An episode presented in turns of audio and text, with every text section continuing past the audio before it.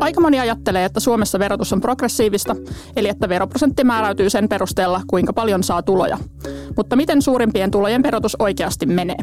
Tänään Finwatchin Valokeilassa podcastissa puhutaan verotuksen oikeudenmukaisuudesta.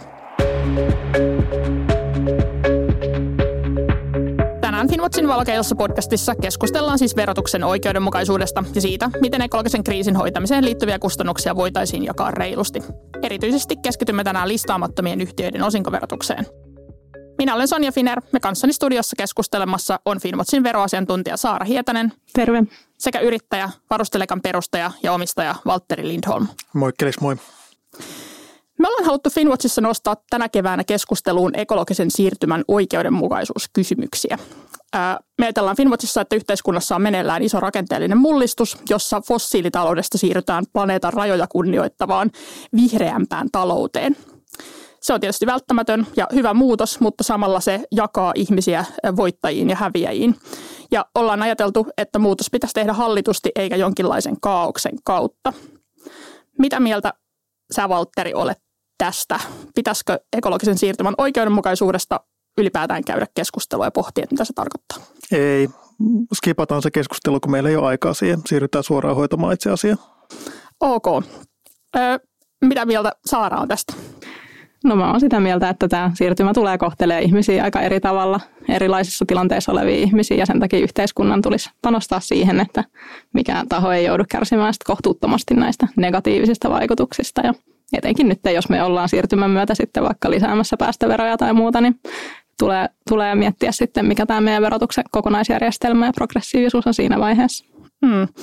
Joo, ja mä luulen, että tiedeyhteisö kuitenkin katsoo, että vaikka meillä on kiire, niin kuitenkin demokraattisissa yhteiskunnissa niin niille toimenpiteille, mitä tarvitaan, niin, niin tota, vaaditaan kansan hyväksyntää, mutta ö, ehkä, ehkä Valtterin tota, hyvin jyrkkä vastaus oli, oli osittain myös huumoria. Ymmärsinkö oikein? Joo, no siis se... Äh, mikä, mikä tästä niin kuin puuttuu tästä koko ympäristökeskustelusta on se, että kiire on ihan vitun iso. Että on vaan niin kuin ihan jäätävä hätä. Että vaikka me nyt ei niin kuin just nyt nähdä sitä ongelmaa, niin sitten kun me nähdään, kun Helsing, Helsingin ranta-alueet hukkuu veteen, niin se on vähän liian myöhäistä. Niin, niin siksi asioita pitäisi tehdä nyt ja heti. Ja, ja niin kuin siksi mä painotan nimenomaan sitä, että että toimia heti ja sitten toisaalta, kun niitä ei kuitenkaan tule, niin sitten on helppo huudella tällaisia asioita ja sitten siinä samalla toivoa, että, että ihmiset, joilla on valtaa, niin, niin rupeaisi sitten niin itse käyttää vastuuta etupeltoon. Mm. Mutta sitten jos ajattelee, että meillä on vaikka nyt Suomessa nousemassa aika paljon sellaisia poliittisia voimia, joiden mielestä nimenomaan ne niin oikeudenmukaisuuskysymykset on se syy, miksi niitä ilmastotoimia pitäisi jarruttaa. Ja meillä on esimerkiksi nykyisellä hallituksella niin ollut tosi paljon vaikeuksia saada vietyä niitä ilmastotoimia, mihin se hallitus lupautui hallitusohjelmassa. Niin mitä, mitä ajattelet, että miten ne saataisiin niin vietyä tässä meidän poliittisessa järjestelmässä läpi? Tässä on mulle just se syy, minkä takia mä en mene politiikkaan, että minä en niin mitenkään jaksa sitä – kompromissien hakemista. Että tässä, tässähän on niin kuin kaksi voimaa. Että toisaalta meillä on tuo maaseutupuolue, joka yrittää niin kuin antaa mielikuvaa, että kaupungistuminen ei olisi asia ja se olisi voima, joka me pystyttäisiin Suomessa jollain tavalla pysäyttämään. Ja sen takia sitten niin kuin tekee kaikkensa estääkseen sitä kaupungistumista ja sitten sit heillä niin kuin ympäristö on niin kuin mielessä ainoastaan silloin, kun siitä voidaan saada rahaa maaseudulle. Ja sitten meillä on toinen puolue, jossa mä näkisin, että se ympäristöhomma ei ole edessä juttu, vaan ne on vaan niin kuin täysin eri mieltä kaikesta, mistä korkeakoulutettu on, on jotain mieltä. Ja siinä en niin kuin ole ihan varma, että, että niin kuin auttaako se, että, että niin kuin tullaan vastaan siinä, siinä tota oikeudenmukaisuudessa, koska, koska sen puolueen pointti on olla vihanen, eikä niin kuin millään tavalla järjellinen. Että meillä nytkin nämä, nämä tota, perusteet, että miksi vihreä siirtymä on niin kuin jotakin ollut huono asia, niin tulee suoraan Putinin suusta niin kuin lähinnä vain siksi, että, että koska Putin on eri mieltä kuin, kuin, niin kuin korkeakoulutetut suomalaiset, niin, niin mä en ole ihan varma, että, että kuinka suuri vaikutus tällaista oikeasti on. Tietysti siinä vaiheessa, kun, kun niin kuin esimerkiksi ollaan tilanteessa, missä esimerkiksi ei ole olemassa sähköautoja tarpeeksi, mehän niin kuin maailmassa ei ole tarpeeksi akkutehtaita muuttamaan kaikkea autotuotantoa juuri nyt sähköiseksi. Ja sitten kun suurin osa ihmistä ostaa autonsa käytettynä halvemmalla, niin menee vielä pitkä aika ennen kuin tavallinen ihminen pystyy ö, ostamaan sähköauton ihan vaan niin kuin pystyy. Niin sitten esimerkiksi tämä liberaalipuolue on mun mielestä varsin nerokas ajatus, että lakkautetaan kaikki autoiluun liittyvät verot, mutta otetaan ne kaikki takaisin polttoaineverotuksessa, niin saattaisi olla pikkasen liikaa kansalle ja voisi niinku ehkä jopa ahtaajienkin lakko tulla sitä, sitä kautta. Mm. Niin, kyllä mä ajattelen, että vaikka me ilmastotoimilla ja luontokatotoimilla valtava kiire, niin kyllä meidän silti vähän pitää miettiä, että miten ne toimet koettaisiin oikeudenmukaiseksi. Että tällaiset hyvin äh, radikaalit toimet, joita me tarvittaisiin, niin, niin niistä saattaa, saattaa sitten syntyä kuitenkin enemmän, enemmän mun mielestä jopa haittaa niille ilmastotoimille, jos ei me mietitä, että miten niin kuin jengi pystyy niihin sopeutumaan. Mutta tänään meidän aiheena on verotus ja mennään siihen. Miten Saara, sun mielestä pitäisi verotus järjestää niin, että se olisi sosiaalisesti oikeudenmukaista? Että me Finwatchissa ajatellaan, että yksi näkökulma tähän ekologiseen siirtymään on se, että kun meille tulee kustannuksia, ne voi olla just tällaisia investointikustannuksia, mitä tässä nousi esiin, eli ihmisten pitää tehdä isoja investointeja ö, oman liikkumismuodon muuttamiseen, lämmitysjärjestelmän muuttamiseen. Meidän pitää suojella mahdollisesti valtavia vääriä lisää ö, metsiä ja muita ekosysteemejä, että luontokato saadaan kuriin, niin kaikki nämä aiheuttaa, aiheuttaa kustannuksia. Niin miten niitä voitaisiin jakaa sun mielestä saada oikeudenmukaisesti? No kyllä se mun mielestä edellyttää sitä progressiivista verotusta, eli käytännössä niiden, kenellä on mahdollisuus maksaa enemmän, kenellä on suuremmat tulot, niin niiden pitää myös kantaa isompi, isompi vastuu sit näistä kustannuksista, koska siellä toisessa päässä sitä kapasiteettia ei samalla tavalla ole. Eli näillä ihmisillä, ketkä on jo valmiiksi pienituloisia, ei ole mahdollisuutta maksaa hirveästi ekstraa siihen nähden, mitä ne maksaa jo tällä hetkellä. Eli se on yksi ehdoton edellytys. Mitä mieltä Valtteri oot? Miten verotus pitäisi järjestää sosiaalisesti oikeudenmukaisella tavalla? Mun mielestä verotuksessakaan sosiaalisella oikeudenmukaisuudella ei sinänsä ole minkäänlaista merkitystä. Että, että verotus Eikö se ole verotuksen ytimessä kuitenkin? Ei, verotuksen ytimessä hankki tuloja valtiolle. Ja, ja verotus pitäisi järjestää niin, että valtion tulot maksimoidaan. Ja, ja siinä mielessä niin kuin, mun mielestä on täysin perusteltua antaa sosiaalisesti epäreiluja verohelpotuksia, jos se johtaa siihen, että, että meidän niin kuin kokonaiskassa, jota me käytetään yhteiseen hyvinvointiin, kasvaa. Ja, ja tämä on tässä niin kuin osinkoverotuksessakin sitten niin kuin mun kantava teema, että, että tota, ei se, ei se niin kuin moraalinen oikeudenmukaisuus haittaisi mua yhtään, jos, jos me kaikki saataisiin sitten siitä etua. Mm.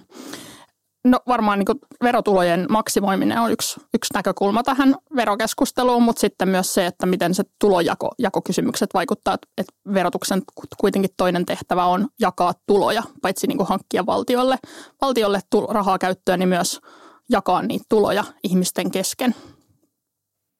No tavallaan, joo.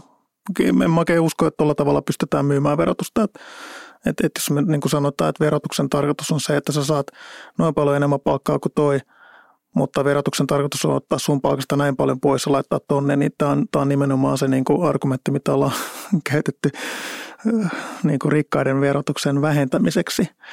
Ja, ja just tämä, tämä niin kuin puhe nettosaajista ja nettomaksajista ja, ja näin edespäin, niin, niin, niin en mä oikein, niin kuin, jos, jos ajatellaan propaganda mielessä, niin, niin mä en oikein usko, että toi on se oikea tapa viedä eteenpäin. Ja mulla on just pointtini tässä on siis se, että, että tota, jos meillä olisi joku verotuki, tai jos meillä niin kuin, esimerkiksi kun meillä on tämä, että, että niin kuin pääomalla rahan tekeminen on tosi halpaa verrattuna ajalla rahan tekemiseen, niin ilmeisesti siinä on ihan oikeakin pointti, että, että niin kuin kansainvälisessä verotuskilpailussa, jos me ruvetaan liikaa kiristämään sitä pääomaverotusta, niin sitten tulee raja vastaan ja pääoma pakenee Suomesta. Ja tämä on vaan niin kuin asia, mitä me ei voida tehdä, vaikka se olisi kuinka oikeudenmukaista. Niin sen takia meidän pitää sitten niin kuin löytää se raja, että kuinka paljon me voidaan ottaa pääomasta veroa ilman, että, että niin kuin meiltä häipyy investoinnit. Ja, ja taas kerran tästä päästään toiseen aiheeseen, eli, eli tota, verotuksen tehtävä ei ole pelkästään tuoda rahaa verotuksella, vaan verotuksen tehtävä on myös vaikuttaa siihen, että kuinka paljon meille tulee investointeja ja työpaikkoja ja näin edespäin Suomessa. Ja, ja tämä on just se niin kuin tarkka raja, että verot, niin kuin se verojen käyttökin on eräänlainen investointi sitten ja, ja sen pitäisi olla, olla liitoksessa siihen. Ja, ja tässä on just se mun pointti sosiaalisesta oikeudenmukaisuudesta, että, että vaikka suurin osa siitä – rahasta, mihin niin kuin veroja käytetään, niin, niin menee tavallaan tulonsiirtoihin, niin, niin se menee siis se menee toki, toki niiden ihmisten ylläpitämiseen, jotka ei pysty käymään töissä syystä tai toisesta. Ja sitten toisaalta se menee terveydenhuoltoon. Niin ne on niin kaksi asiaa, mihin meillä käytännössä menee rahat ja kaikki muut on sitten niin piinat siihen verrattuna. Niin esimerkiksi tämä terveydenhuoltoasia niin on sellainen, että, että jotenkin se pitää rahoittaa. Ja, ja, ja, ja, ja silloin jos me niin kuin tavallaan otetaan tältä rikkaalta porholta vähän vähemmän rahaa, mutta me saadaan sillä tavalla se rikas porho investoimaan se raha työpaikkoja ja niin kuin lisää toisenlaisia verotuloja tuottaviin asioihin Suomessa, niin sitten se on täysin ok, vaikka kuinka sosiaalisesti epäoikeudenmukaista. Joo, no me ollaan varmaan Finwatchissa aika eri mieltä siitä, että miten annettuna tämä kansainvälinen verokilpailu pitää ottaa ja, ja käytetään tosiaan iso osa työajastamme nimenomaan sen miettimiseen, että miten tämä KV-verojärjestelmä saataisiin järjestettyä niin, että pääomapako ja voitonsiirto voitaisiin lopettaa. Mutta ei mennä siihen nyt tarkemmin tänään. Tämä on ollut tosi kiinnostavaa keskustelua ja näyttää siltä, että ehkä tämä meidän oikeudenmukaisuuskäsitys on vähän erilainen. Ehkä voidaan pureutua siihen vielä, vielä muutaman kommentin verran sä, Valtteri, lähestyt tätä niin kuin verotuksen oikeudenmukaisuutta tälleen, onko oikein sanoa, että instrumentaalisesti niin, että mikä tuottaa valtiolle niin kuin maksimaalisen määrän, määrän tuloja? Juuri näin, lopputulos ratkaisee. Mutta ajattelet sä, että sillä lopputuloksen oikeudenmukaisuudella on kuitenkin joku merkitys niin kuin ihmisille, että jos ajatellaan tällaista niin kuin yhteiskuntasopimusta, missä me kaikki ollaan mukana, että niin kauan, että se yhteiskuntasopimus koetaan niin kuin, ö, validiksi, niin ajattelet että siinä oikeudenmukaisuudella kuitenkin, kuitenkin pitäisi olla joku sija? Totta kai sen pitää olla niin kuin yleisesti koettuna niin validina, että, että tota, ne, jotka eivät ole saamapuolella tässä hommassa, niin eivät nouse barrikaadeille. Mutta me voidaan kyllä olla just siinä hilkulla, jos, jos, tota, jos se niin kuin kokonaisuutena tuottaa parhaan hyödyn valtiolta. Mm. Onko tässä, ehkä me Finwatchissa ajatellaan niin tuota oikeudenmukaisuutta e, ensisijaisesti niin ihmisoikeuksien näkökulmasta, että valtion pitää kerätä varoja ja tasata tuloja sen verran, että ihmisoikeussopimuksessa määritellyt oikeudet kaikille ihmisille tulee toteutuneeksi. Niin onko sun ajattelussa tässä jotain eroa vai puhutaanko me oikeastaan samasta asiasta? No mä veikkaan, että, että niin puretaan nyt tarkemmin siihen, niin, niin mä uskon, että, että tota, mä pidän hyväksyttävämpänä käyttää myös sitä keppiä, kun niin kuin ajetaan, lopputulos meillä on niin kuin varmasti aika lailla yhtenäinen, mutta, mutta, mutta mä oon niin kuin valmis siihen, että, että jos esimerkiksi niin kuin, no niin, valtio antaa monella tavalla keppiä niin jos sitä keppiä annetaan vähän enemmän niin, että siitä joku kärsii vähän enemmän, mutta isompi joukko sitten sen kepin avulla ohjautuu oikeaan lopputulokseen, niin sekin on hyväksyttävää. Ja mä uskon, että tämä on varmasti sellainen aihe, mistä me voitaisiin käydä kiihkeitäkin keskusteluita.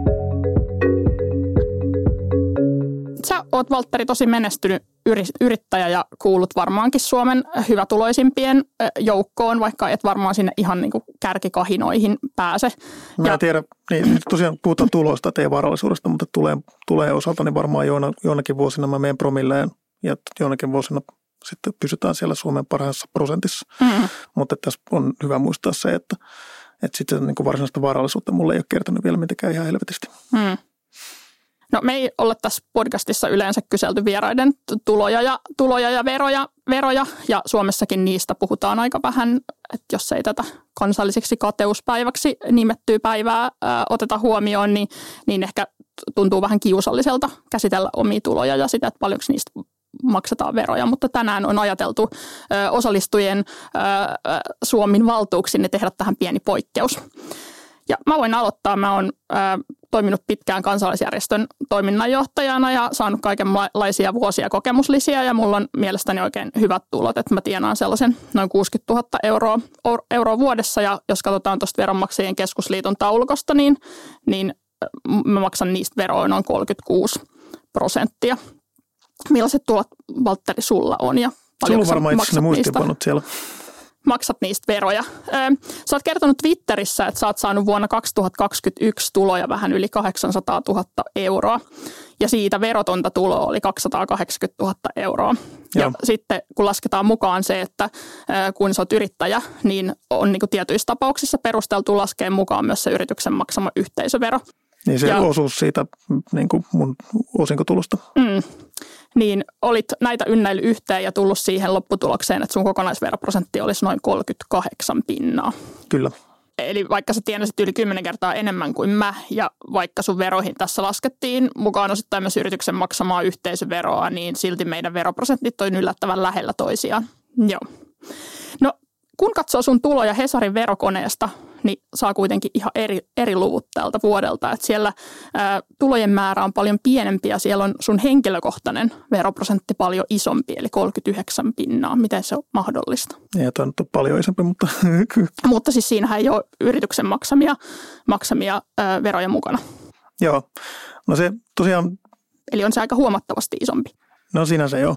Kaltaiseni yrittäjän tota, kanssa ensinnäkin huomioitu, että mun tulot vaihtelee ihan sikana, että, että mun, mun tulot sitten seuraavana vuonna oli paljon vähemmän. Mä nyt en jaksanut laskea, että mitä ne oli, mutta, mutta tota, alle puolet tuosta kuitenkin. Et, et se niinku, vaikka puhutaan isosta rahoista ja, ja sen verran isosta rahoista, että mun niin kuin henkilökohtainen elämä ei siitä heittelehdi, niin, niin, niin sitten toisaalta niin prosentissa ne mun tulot vaihtelee vuosittain tosi paljon, niin, niin joka vuosi mulla ei ole tuollaisia tuloja. Ja 2021 merkittävimpänä asiana oli se, että, että mä sitoutin mun työntekijöitä myymällä paloja varustelekaan ja sitten tämä ei ole niin kuin ihan realistista tuloa siinä mielessä, että mä joudun kuitenkin jossain vaiheessa ostaa sen takaisin. Eli se on niin kuin tavallaan vaan paskaa lainaa, koska mä joudun maksaa siitä ihan sikana enemmän sitten, kun, kun ne työntekijät joskus haluaa vaihtaa firmaa. Mutta joo, anyways, niin, niin ää, noiden tulojen olennaisin ero on se, että, että, että verottaja ei ilmoita verottomaksi määriteltyjä tuloja ollenkaan näissä julkisissa tuloissa. Eli esimerkiksi tässä tapauksessa, kun me myin varustelekaan osakkeita vähän vajalla 300 tonnilla, niin, niin siinä oli sitten hankintameno olettama. Eli, eli vaikka varustelekan osakkeet on mulle aikoinaan maksanut kokonaisuudessaan sen 2500 euroa, mitä osakeyhtiön osakepääomaa piti firmaa perustaessa laittaa, niin ää, hankintamenon olettaman takia oletetaan, että koska mulla on ollut ne osakkaat yli 10 vuotta, niin 40 prosenttia siitä myyntihinnasta onkin sen hankintahintaa. Eli 40 prosenttia siitä hinnasta mä voin vähentää niin kuin hankintamenoina.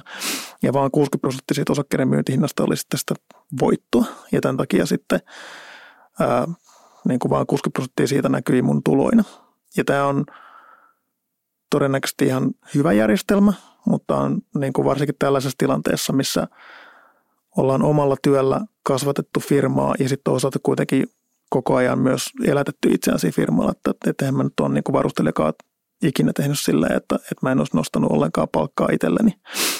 Niin sitten siinä mielessä se, niin kuin oikeastihan mä en ole, niin kuin, mun hankintameno ei ole ollut se 40 pinnaa. Ja sitten sit toisaalta tämä, tämä tota, listaamattoman yhtiön monimutkainen osakelainsäädäntö, niin, niin tota, kaikki ne, mitä siellä näkyy verottomana, niin niin ne ei myöskään näy sitten niissä mun virallisissa tuloissa. Ja tämän takia esimerkiksi, kun on noita tulokuninkaita ja kuningattaria kateellisuuspäivänä esillä, niin useimmiten ne on päässyt sinne kärkilistalle sen takia, että ne on myynyt niiden listaamattomaa firmaa niin paljon, että, että on tullut miljoonia. Ja sitten siitä lähes aina on se 40 pinnaa jää piiloon. Tämä on niin hyvä muistaa siinä vaiheessa, että, että jos joku sai 10, 10 miljoonaa sen takia, että se myy firmansa pois, niin oikeasti se sai sitten paljon, no ei ihan kahta kertaa enemmän, mutta kuitenkin. Kyllä toi on tosi tärkeä huomio ja varmasti sellainen, mitä moni ei tajua, kun niitä tulolistauksia lukee, vaikka täytyy sanoa, että toimittajat nykyään kyllä kiitettävä hyvin muistaa tästä mainita, mutta kaikkia niitä pieniä printtejä sieltä aina lue. Ja just tuolla tulojen yläpäässä se kuitenkin merkitys on kaikista suurin, koska näihin pääomatuloihin liittyy näitä tällaisia verottomia tuloja sitten aika paljon. Sä oot Valtteri kertonut myös Twitterissä, että, että haluat maksaa itsellesi paljon palkkaa, josta verotetaan, jota verotetaan korkeammin kuin pääomatuloja. Miksi sä oot halunnut tehdä niin? No se on ollut helppo tapa ottaa sen verran fyrkkaa, mitä on tarvinnut. Itse nyt, nyt kun esimerkiksi 2021, niin mun, mun ei olisi tarvinnut maksaa itselleni noin paljon palkkaa. Mutta sitten toisaalta, kun sitä rahaa tuli joka tapauksessa, niin mä en myöskään jaksanut mennä säätämään sitä mun palkan määrää. Että et se olisi niin kuin, se olisi nyt oma laskutoimituksensa, että, että kuinka paljon, niin kuin, että jos mä olisin laskenut palkkaa, niin mun veroprosentti olisi laskenut aika paljon ja sitten toisaalta sen niin kuin palkan verran, palkan laskun verran olisi, olisi mennyt suoraan voittoa firmalle ja sitten mä olisin pystynyt nostamaan osinkoa todennäköisesti varmaan aika lailla sen verran, mitä, mitä tota, olisi niin kuin jäänyt palkkaa maksettavaksi, tai mitä mä niin kuin jätin palkkaa maksettavana, niin, niin, niin mä olisin ehkä saanut pikkasen enemmän fyrkkiä sillä, että mä olisin optimoinut tämän niin kuin palkan ja osingon osuuden. Mutta ylipäätään tämän niin mun letkeä suhtautuminen veroihin ja niin edelleen tällä tulotasolla on se, että mitä vittu ihminen tekee näin hirveällä määrällä rahaa kuitenkin. Että kyllä mä nyt on sen niin kaiken onnistunut varsin mallikkaasti käyttämään, mutta ei ne ole kyllä todellakaan ollut mitään elämän perustarpeita, mihin mä oon sen käyttänyt. Hmm.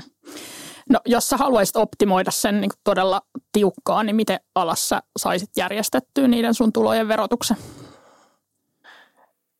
En ole laskenut, mutta niin kuin, todennäköisesti mun kannattaisi tutkia erilaisia niin kuin laina- ja vuokrajärjestelyitä niin, että mä pystyisin niin kuin, eräällä tavalla elää velaksi niin, että mä voisin antaa firman oman pääoman kasvaa isommaksi, jonka jälkeen maksaisi paljon vähemmän veroja. Huomioitavaa tuossa mun 21 verotuksessa on myös se, että, että mä nostin enemmän kuin 8 prosenttia firman, tai siis on tämä, on tämä niin kuin 8 prosentin ohje, josta saa sekä keppiä että porkkana, nosta 8 prosenttia firman vapaasta pääomasta veroa, niin ää, osinkoa, niin sitten, sitten tota, tulee erilaisia veroseuraamuksia. Niin jos nostaa yli sen, niin sitten tulee osa osingosta menee ansiotuloverotukseen. Niin tämä on myös aika olennainen asia, että et, et, et koska mä oon antanut osinkojen mennä ansiotuloverotukseen, mikä nostaa mun koko helvetin niin ansiotuloveroprosenttia ihan tuntuvalla tavalla, niin, niin todennäköisesti mun niin kuin, olisi kannattanut vaikka ottaa pankista lainaa ja, ja sitten niin elää sillä rahalla ja antaa sen, sen firman potin kasvaa ja, ja tota, sitten myöhemmin ottaa paljon, paljon pienemmällä verotuksella osinkoja ulos ja maksaa sillä sitten se laina pois. Ja, ja näilläkin koroilla se todennäköisesti olisi ihan järkevää vielä. Varsinkin sitten 21 koroilla, kun ne oli varsin mitattomia. Ja kuulijoille tässä kohtaa nyt vielä selityksenä, että tämä Valtterin mainitsema 8 prosentin sääntö liittyy siis listaamattomien yhtiöiden osinkoverohuojennukseen. Eli jos yhtiö on hyvin varakas, sieltä voi tätä 8 prosentin sääntöä noudattamalla nostaa jopa 150 000 euroa huojennettuja osinkoja, joista 75 prosenttia on kokonaan verovapaita. Ja tällöin sitten, jos mukaan lasketaan myös nostetun osingon osalta yhtiön maksama yhteisövero, muodostuu sen osingon saajan kokonaisveroasteeksi vain noin 26 prosenttia. Mutta ei huolta, me palataan tähän vielä tarkemmin podcastin loppupuolella. Haluatko Saara kommentoida tätä jotenkin? No eipä mulla muuta kuin, että on se tietenkin aika jännä tilanne, että joillain ihmisillä on se mahdollisuus päättää, että no minä tulolajina mä oikeastaan otan nämä tulot ja toisilla sitä ei ole. Että jos mietitään niin kuin vaikka tämmöisen perustyöntekijän asemaa, niin eihän mulla ole minkäännäköistä mahdollisuutta vaikuttaa siihen, otanko mä tuloni ansiotulona vai pääomatulona ja minkälaista veroa siitä peritään. Että se on ihan otettava annettuna. On sulla periaatteessa, siis mikään ei estä sua perustamassa firmaa ja, ja myymällä, niin kuin lopettamalla työsuhdetta ja myymällä sitä, että melkein kaikki työnantajat mielellään laittaa se sama rahan mieluummin. Mieluummin melkein tota, kaikki. Niin se on totta, että tämä varmasti on kyllä mahdollista joissain tilanteissa. Toki mun tämänhetkisellä tulotasolla siinä ei myöskään olisi hirveän merkittävää hyötyä, mutta jos mä tienaisin enemmän, niin mulle avautuisi näitä mahdollisuuksia. Mä voisin perustaa osakeyhtiön, mä voisin laskuttaa työn sitä kautta ja mä voisin saavuttaa sillä sen noin 26 prosentin verotason, vaikka mulla olisi aika isotkin tulot, mutta niin kuin nykytilanteessa, jossa mä työskentelen Finwatchille, niin mä luulen, että Sonja tuossa vastapäätä ei kyllä antaisi mun antaa tätä niin kuin minkään yhtiön kautta laskuttamaan tätä mun tekemää työtä. Että se ei niin kuin jokaisessa palkkatyösuhteessa kuitenkaan ole realistinen vaihtoehto. Ja siis se ihan keskeisin puuttuva tekijähän tässä on nyt se varallisuus. Eli jotta sä pystyt niitä huojennettuja osinkoja nostamaan, niin sulhan täytyy olla siellä yhtiössä merkittävää nettovarallisuutta. Ja tällaisella peruskeskiluokkaisella henkilöllä ei ole mahdollisuutta sitä sinne siirtää.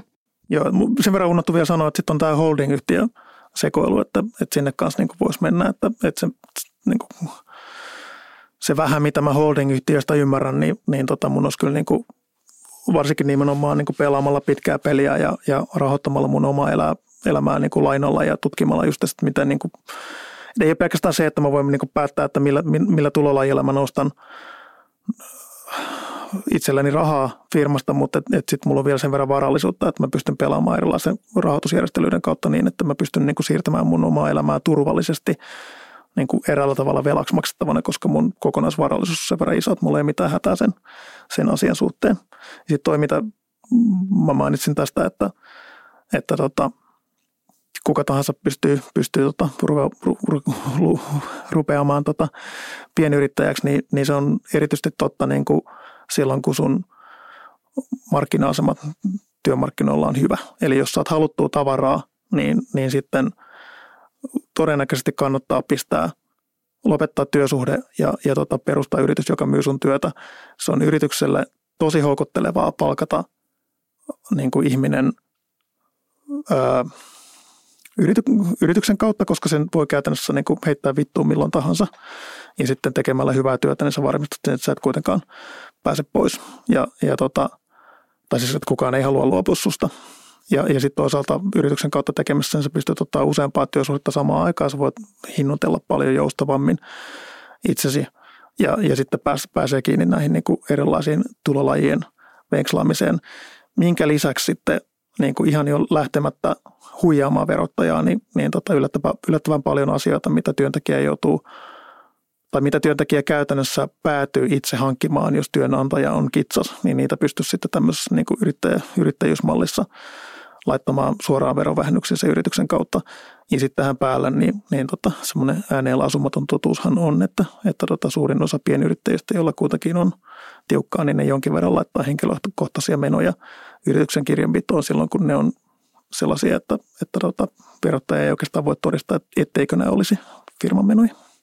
Niin, no silloin sitten mennään jo vähän sinne lait, laittomuuksien puolelle, mutta kun tässä nyt on tänään ollut aiheena verotuksen oikeudenmukaisuus, niin onko se teidän mielestä reilu, että, että ö, osalla ihmisistä on aika niin kuin laajakin mahdollisuus oikeastaan itse niin kuin kontrolloida sitä, että mikä se veroprosentti on? Mun mielestä on ihan sama, että onko se reilu, että se, se, sen on pakko mennä vaan niin kuin sillä, että että miten tämä, niin kuin, miten tämä järjestelmä pysyy kasassa. Mä oon sitä mieltä, että me tarvitaan, tai sillä on iso merkitys, että mikä kansalaisuus sillä pääoma, pääoman omistajalla on. Että, että jos me niin kuin ajatellaan, että me voidaan antaa kaikki suomalaiset pääomatuloja saavat ihmiset, niin, niin kuin ajetaan ne pois maasta ja, ja luotetaan siihen, että me saadaan silti ulkomaasta pääomaa, niin se ulkomainen pääoma käytännössä rahoittaa vain tosi isoja firmoja. Ja, ja tota, se, että meillä on niin kuin täällä asuvia ihmisiä, jotka puhuu meidän kieltä, niin sillä tavalla me saadaan rahoitusta PK-yrityksille, jotka kuitenkin, kuten kaikki tiedämme, niin on melkoinenkin tukijalka meidän taloudessa. Eli, eli tätä asiaa ei vaan niin kuin oikeasti voi sivuuttaa. Ja, ja tota, silloin pitää sitten nimenomaan keskittyä siihen, että, että, että jos meillä on niin kuin, mitä ikinä poikkeuksia meillä onkaan, mitä, se, ne poikkeukset aina on käytännössä sitä, että me annetaan rikkaille verohelpotuksia, niin niiden pitää todistettavasti johtaa siihen, että niistä on enemmän hyötyä kuin haittaa. Niin silloin se on sosiaalista oikeudenmukaista, koska niin kuin sillä tavalla loppujen lopuksi me saadaan kaikille enemmän sitä rahaa ja hyvää jaettavaksi.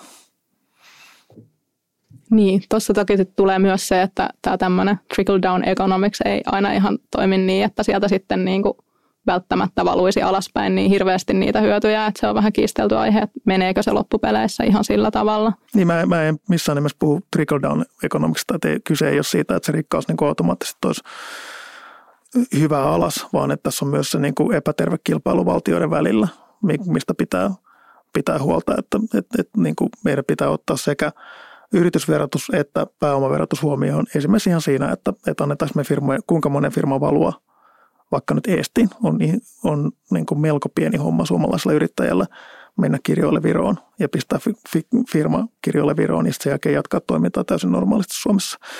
Niin, niin meidän pitää ottaa niin kuin tämä huomioon ja siinä ei niin kuin minkäänlainen oikeudenmukaisuus paina, siinä painaa vaan se, että, että tota, menetelläänkö me tätä vai ei.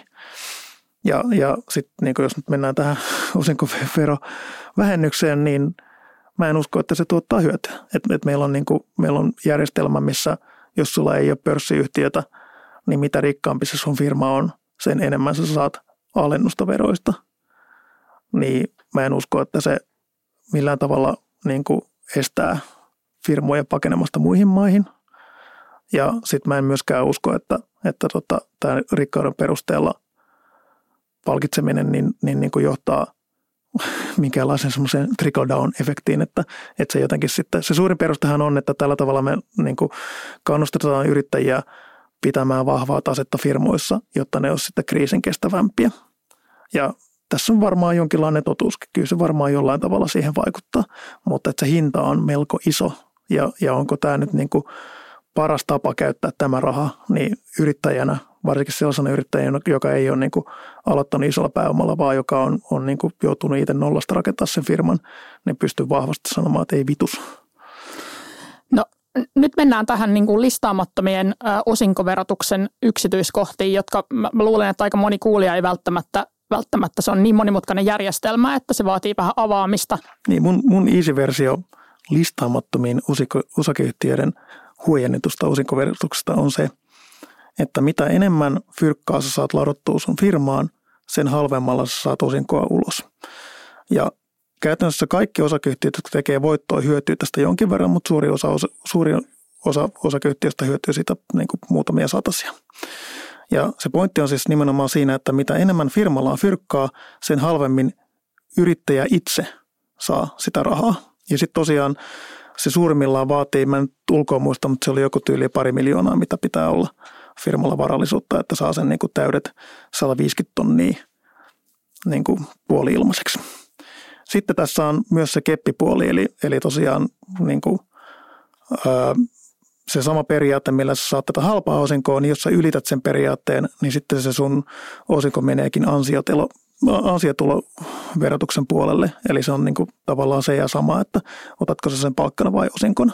Eli niin kuin kun ajatellaan sitä, että, että pointti on kannustaa yrittäjiä pitämään fyrkat firmassa eikä ottamaan niitä heti itselleen, kun saa vähänkään voittoa.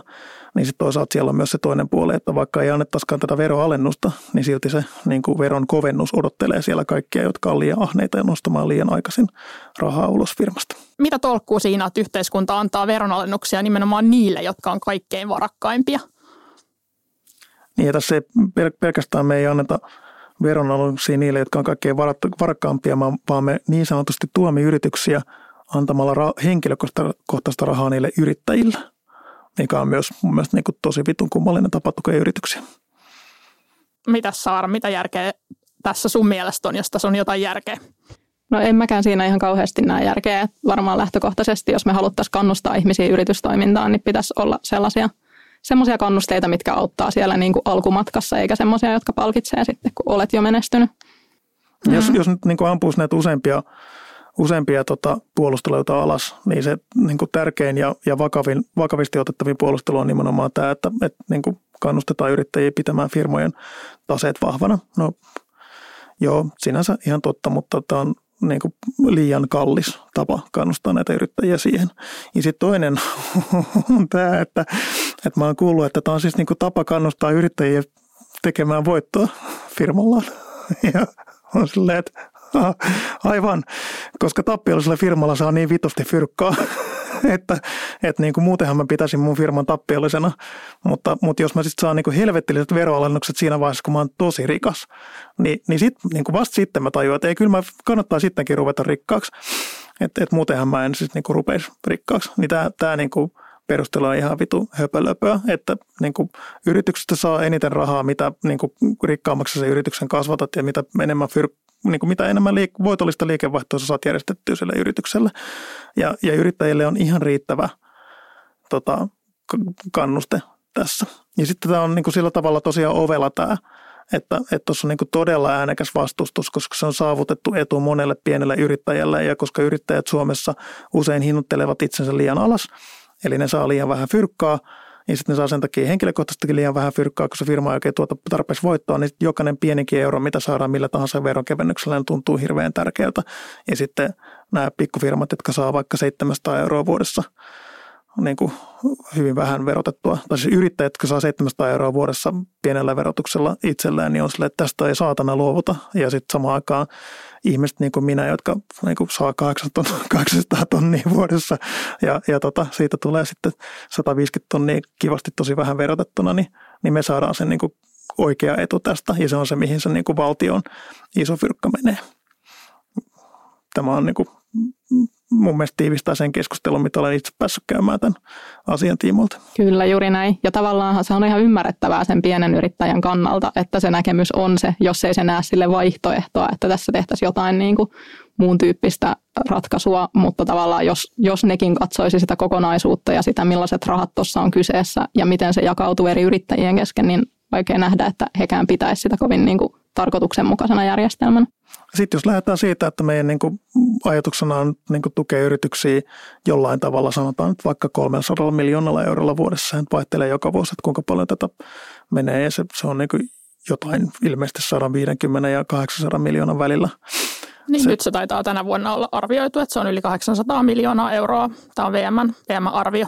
Joo, niin, niin tota, jos nyt ajatellaan, että, että otetaan tämmöinen kiva keskimääräinen 300 miljoonaa vuodessa, mitä me laitetaan yritysten tukemiseen, niin kyllähän se nyt ehdottomasti pitäisi koko se vitun raha käyttää siihen, että, että nämä pienet vastaperustetut firmat pysyvät paremmin pystyssä, koska se on helvetin raaka peli, niin kuin mihin pieni firma joutuu. Että saat pienillä resursseilla tai olemattomilla resursseilla ilman kunnon kokemusta joudut käymään kilpailua olemassa olevia niin kuin yrityksiä vastaan ja, ja tota, opettelemaan kaiken siinä niin kuin matkan varrella. Ja se haaste tässä on, on se, että, että noin pienet uudet yritykset, ne on kaikki niin kuin, tai suurin osa niistä on paskoja. Suurin osa niistä yritysideoista on huonoja ja ne ei tule toimimaan ja ne kaatuu omaan mahdottomuutensa. Mutta se ongelma on siinä, että se on liian kova se peli siellä, että hyvätkin yritysideat kaatuu siihen, että se tilanne on liian vaikea. Ja, ja tota, näitä yrityksiä voisi helpottaa monella eri tavalla. Eniten uskon siihen, että on tämä vanha viisaus siitä, että annatko kalan vai opetatko kalastamaan. Niin ei annettaisi niille mitään suoraa rahaa niille yrityksille, mutta esimerkiksi tarjottaisiin niille sellaisia työkaluja, jotka on pienille yrityksille aivan liian kalliita. Lempilapseni tässä on ERPI, eli toiminnanohjausjärjestelmä, joka käytännössä tarkoittaa sitä, että ihan koko sun liiketoiminta voidaan laittaa yhteen fiksuun tietokoneohjelmaan – mikä tuottaa sulle tilastoja, mikä tekee kaikesta järjestelmällistä ja järkevää. Usein pienet yritykset ei ole järjestelmällisiä eikä järkeviä. Ja sitten sen avulla sä pystyt te- tekemään johtopäätöksiä perustuen aitoon tietoon. Ja tämmöinen ERPI, niin sen käyttöönotto on halvimmillaan ehkä jotain pari tonnia ja, ja niin kuin realistinen summa on joku kymppitonni. Ja se, minkä lisäksi se maksaa sitten jostakin sadosta johonkin tuhansiin euroihin vuodessa. Moni firma joutuu kasvattaa itseään monta vuotta ennen kuin niillä on rahaa tällaiseen järjestelmään. No sillä 300 miljoonalla eurolla me erittäin helposti maksettaisiin joka vitun ikiselle perustettavalle firmalle Suomessa tällainen järjestelmä. Ja jos joku nyt sitten päättäisi kopeloida sillä tavalla, että se lakkauttaisi olemassa olevan firmansa, peruttaa suuren firman, jotta se saisi uudestaan se toiminnanohjausjärjestelmän, niin ei haittaisi. Rahaa riittää ja ylikin jäisi. Ja, ja se olisi oikeastaan hyvä homma, koska jos me tällä tavalla saadaan yrittäjät ottamaan toiminnanohjausjärjestelmät käyttöön, niin se lopputulos on se, että nämä yritykset on tehokkaampia, niiden liikevaihto kasvaa, ne tekee paremmin voittoa, ne tuottaa enemmän rahoja omistajilleen, minkä lisäksi ne tekee tämän kaiken läpinäkyvästi ja veroja maksaen. Et se, se ERPin etu on myös se, että se kasvattaa sun firman tehokkuutta niin paljon, että on fiksumpaa tehdä koko ajan valoa sietävää liiketoimintaa kuin keplotella harmaalla ja pimeällä alueella itselle pieniä verottomia tuloja. Mistäkään se johtuu, että kuitenkin sitten tätä niin kuin osinkoverohuojennusta, niin siihen kohdistuu todella voimakasta lobbausta nimenomaan niin kuin yrittäjäjärjestöjen ja elinkeinoelämän etujärjestöjen toimesta, että, että oikeastaan sellaista keskustelua siitä, että mikä olisi järkevä tapa tukea yrittäjiä tai yrittäjyyttä Suomessa, niin, niin ainakaan mä en ole hirveästi, hirveästi huomannut, että se aika paljon intohimoja herättää nimenomaan just tämä kaikkien, kaikkein varakkaimpien yritysten omistajien tukeminen verohelpotuksella, että mistä se, mistä se niin johtuu, että Tämä keskustelu on tällaista. Mun tulkintani on, että kyseessä on keskustapuolue. Ja keskustapuolue on konservatiivipuolue. Ja konservatiivipuolueen niin kuin tärkeänä asiana on se, että ne ei ikinä hauku toisiaan. Jos me katsotaan tätä vihervasemmista kuplaa, niin puolet siitä niin kuin kiukuttelusta, mitä ne tekee, niin ne haukkuu omiaan ja hyökkää omiaan vastaan. Ja vaan puolet ne hyökkää konservatiiveja vastaan. Konservatiivien rivit ovat jäykät, koska konservatiivit eivät ajattele asioita oikeudenmukaisuuden puolesta, vaan ne ajattele asioita auktoriteetin kautta. Ja mitä kovempi massikeisari sä oot, niin sen parempi jätkä saat konservatiivien mielessä ja sitten sä saat ajaa sun omia etuja niin, että nämä köyhät konservatiivit on sun kanssa samaa mieltä, koska hän on kuitenkin johtajamme. Mahtavana esimerkkinä oli Juha Sipilä, joka löi vetoa valtion omaisuudesta valtion rahoilla ja sai sillä tavalla itselleen paljon rahoja ja sen jälkeen hän oli keskustapuolueen suuri sankari ja sitten sen jälkeen – hänkin pystyy tekemään selväksi, että tästä hän ei saatana luovuta. Ja silloin vielä kokoomus, joka tavallaan on myös semmoinen eräänlainen konservatiivivoima, mutta silloin niillä oli vielä paljon kaiken maailman liberaaleja harha-ajatuksia, niin ne oli sitä mieltä, että ehkä meidän ei tarvitsisi niin kuin tehdä tätä, mutta keskustelu sillä, että ei vitus. Sitten sen jälkeen me meinattiin saada niin kuin aito kunnon vihervasemmisto, mädättäjä hallitus, mutta niiden piti valita persut keskusta tai kokoomus. Ne valitsi keskustan ja keskusta taas kerran ilmoitti, että yksi juttu muuten, tästä ei sitten luovuta. Ja sitten siitä ei luovuta. Ja mun, mun niin kuin tulkinta siis tiivistettynä on se, että, että tota, ää, ihmiset, jotka kannattaa tätä, niin heillä on iso auktoriteettiusko ja ne mielellään ajaa näiden niin kuin rikkaiden tästä asiasta paljon hyötyä saavien etuja, varsinkin kun he pikkasen saavat siitä myös itselleen. Eli jos nyt sattuvat olemaan yrittäjiä, ja niin kuin, mä en tiedä miten maatalousyrittäjä homma toimii, mutta maatalousyrittäjän tasehan on niin kuin voiton, vaikka voittoa ei tule paljon, niin tase on paksu. Niin, niin voisi kuvitella, että sielläkin sitten niin kuin, tämä tuottaa sitten sitä varmasti heille erittäin tärkeää tuloa, koska muuten niin kuin kukaan järkevä ihminen ei perusta sitten maatilaa, niin, niin tota, sitten se vaan vastustus on, vastustus on niin kova. Ylipäätään niin kuin mitä tahansa saavutettuja etuja, niistä ei haluta luopua, mutta kun meillä on tämä niin yksi puolue, joka suostuu toimimaan vihervahasemmista kuplan kanssa ja se pitää tästä kynsin hampaan kiinni, niin mitään muutosta ei voi tapahtua. Et niin kuin heti kun saadaan Alexander Stubb taas palaamaan kokoomukseen ja se menee SDP ja vihreiden kanssa hallitukseen, niin sitten se voi olla, että, että niin kuin tästäkin vahingossa saataisiin luovuttaa. No niin, siinä kuultiin melkoinen räntti ja tähän kohtaan on hyvä kuulijoille muistuttaa, että tässä podcastissa esitetyt vieraiden mielipiteet eivät välttämättä edusta Finwoods ry virallisia mielipiteitä poliittisista puolueista tai mistään muustakaan asiasta. Mutta haluaisit Saara, Saara vielä kommentoida tätä, että miksi tämän järjestelmän muuttaminen on niin, niin pirun vaikeaa? No kyllä mä siitä on ainakin samaa mieltä, että sillä joukolla, jotka tästä nykysysteemistä hyötyy, niin niillä on aika vahva loppausasema ja niitä kuunnellaan siellä päätöksenteossa, että eihän tässä niin kuin jos miettii tätä systeemiä, niin sen kehittämisessä on millään tavalla kuunneltu mitään niin kuin valtiovarainministeriö tai tutkimuslaitosten näkemyksiä. Että kyllä siellä painaa ihan muut syyt siellä päätöksenteossa. Hmm. Ja siis tiivistetysti, niin kyllä munkin käsittääkseni ne ihmiset, jotka oikeasti jotain tästä niin kuin mystisistä ja arkaanisesta taloustieteistä ymmärtävät, niin he ovat sitä mieltä, että tämä on aika paska tapa tukea yrityksiä. Joo, kaikki, Mutta he, kai he, on... heitä ei niin kuin tässä tapauksessa tarvitse kuunnella, koska se on saavutettu etu. Mm. Kai, lä- lähes kaikki tutkimus, mitä tästä aiheesta Suomessa on tehty, ja me ollaan Finwatchissa koottosta yksin kansiin, niin, niin toteaa eri näkökulmista, että tämä on, tämä on aika tehoton ja, ja monella tapaa huono järjestelmä. Mutta sitten tähän ehkä liittyy niin tähän keskusteluun myös se ylipäätään suhtautuminen veroihin. Ja me tuossa alussa sivuttiin sitä, että ehkä meidän niin käsitys, meidän Finwatchin käsitys oikeudenmukaisuudesta ja ehkä Valtteri sun käsitys siitä, että mikä se verotuksen tarkoitus, niin poikkeaa toisistaan.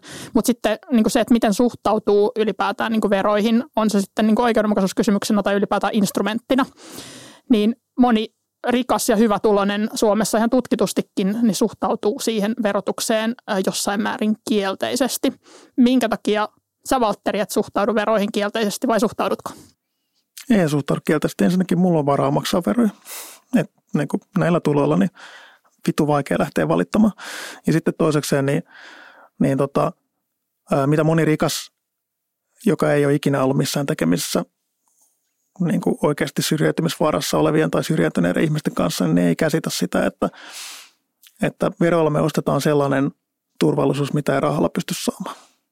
Että, että tota, ihan niin kuin ei tarvitse mennä kuin jo Etelä-Eurooppaan, niin siellä rikkaat pistää niin isot muurit, tiilimuurit heidän talojensa ympärille, että sä et näe niiden pihoja. Että et niin kuin mitä järkeä ostaa se vitu iso bemari, jossa muuraat sun pihan tiilillä niin, että kukaan ei näe sitä sun bemari. Että niin kuin et sä sillä tavalla saa pillua. Niin ää, meillä ei ole tätä haastetta. Minäkin olen niin kuin, että munkin, vaikka niin kuin näissä kateustilastossa pääsin niin aika korkealla, niin vielä niin kuin itse lähdin levelemään, että mä oon muuten saanut paljon enemmän rahaa. Ja silti mä voin antaa mun lapsen kulkea kouluun ilman turvamiestä. Tämä on homma, mikä niin kuin ei ole mahdollista maissa, jotka ei verota näin rajasta kuin meillä. Ja mä niin kuin todella mielelläni mieluummin tota, maksa veroja – ja ne voi luottaa siihen, että kukaan ei kidnappaa mun lasta sen mun niin kuin, vaarallisuuden takia kuin että mä niin kuin, palkkaan isolla rahalla turvaporukan, joka kuitenkin maksaa vähän vähemmän kuin ne verot seuraamasta lasta kaikkialla. Ja, ja ylipäätään tämä niin kuin Suomessa ihan jo verrattuna Ruotsiin, niin on, on, on todella hieno meininki sen suhteen, että, että meillä ei ole uusia aatelisarvoja annettu enää pitkään aikaa ja meillä se vanha rahan kulttuuri on, on niin kuin tosi – huo, tai niin kuin sitä ei oikein kunnolla ole, tai se on tosi pientä niin, että me muut emme huomaa sitä. Ja, ja minäkin tässä, niin kuin, tai me, me, meidän perheen niin kuin semmoinen puoli vitsi ja puoli ei vitsi on se, että kai me nyt kuitenkin ollaan keskiluokkaisia. Koska, koska se keskiluokkahan ei Suomessa ole niin kuin pelkästään tuloasia, vaan se on identiteettiasia. Ja ei me haluta luopua siitä identiteetistä, mikä on niin kuin kaikilla meidän kavereilla ja kaikkialla meidän ympärillä. Ei me haluta hypätä johonkin vitun suurtulosten salaklubiin ja, ja treffata vaan niin kuin ihmisiä katsomalla ensin, että paljon sulla fyrkkaa. Ja, ja tämä on, tämä on niin kuin se, mikä, mikä tota tämmöinen pohjoismaalainen sinänsä niin kuin korkeavaroituksen maa tarjoaa, että meillä on yhteiskuntarauha ja, ja sitten sit me voidaan kaikki jakaa tämä keskiluokkaisuus silloinkin, kun me ei oikeasti enää ole keskiluokkaisia. Joo, tuossahan on sinänsä niin kuin myös kiinnostava toi eräänlainen jakolinja, että jos me katsotaan tutkimuksia, vaikka verohallinto julkaisi viime syksynä tilastoja tai tämmöisen kyselytutkimuksen tuloksia siitä, että miten suomalaiset suhtautuu veroihin, niin yleisesti ottaen suomalaiset suhtautuu tosi hyvin veroihin tai pitää niitä tosi positiivisena asiana.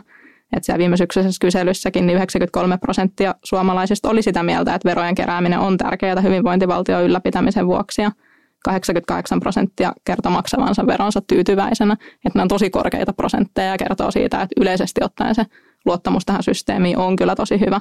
Mutta sitten tilanne siellä niinku ihan ääripäässä on vähän erilainen, ainakin mitä niinku on, on, on lukenut, että vaikka tämä Anu Kantola ja Hanna Kuuselan tekemä rikkaampaan promilleen keskittynyt tutkimus antaa sen kuvan, että siinä joukossa, joukossa sitten taas käsitys on hyvin erilainen. Eli siitä porukasta – moni pitää itseensä kohdistuvia veroja aivan liian korkeina ja on jopa sitä mieltä, että progressiivinen verotus ylipäätään on niin kuin käsittämätön konsepti.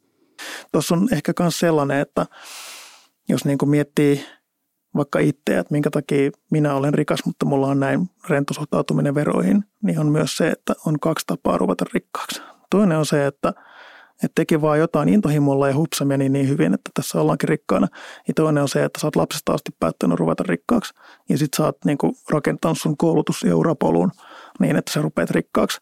Ja silloin jokainen este siinä rikkauden keräämisessä tuntuu pahalta. Ja näitä hups tulin vahingossa rikkaasti ihmisiä on tietysti huomattavan paljon vähemmän. Että siinä mielessä Suomi on mahdollisuuksien maa, että jos sä et ole rikkinäistä perheestä – ja jos sun älykkyysprosentti on niin kuin vähintään jonkin verran yli sadan, niin sä pystyt niin kuin laskelmoimalla sun erittäin hyvän ilmaisen koulutusuran ja, ja tota, työuran sen jälkeen, niin sä pystyt hankkiutumaan rikkaaksi kyllä, jos, jos niin kuin raha on niin vitun tärkeää. Ja, ja se on siis aivan täysin ymmärrettävää, että jokainen niin kuin veroeuro on pois siitä potista, mitä mä koitan, mikä mun elämäntehtäväni on kasvattaa. Ja, ja, ja sitten toisaalta, jos kyse on perintörahasta, niin, niin sitten jos vaan sattuu olemaan huono itsetunto, niin kuin meillä kaikilla jonkinasteisesti on, niin silloin tietysti sä haluat ajatella me versus ne. Ja mikäpä se mukavampaa kuin miettiä, että minä, koska olen rikas, niin olen parempi, parempi ihminen kuin nuo köyhät.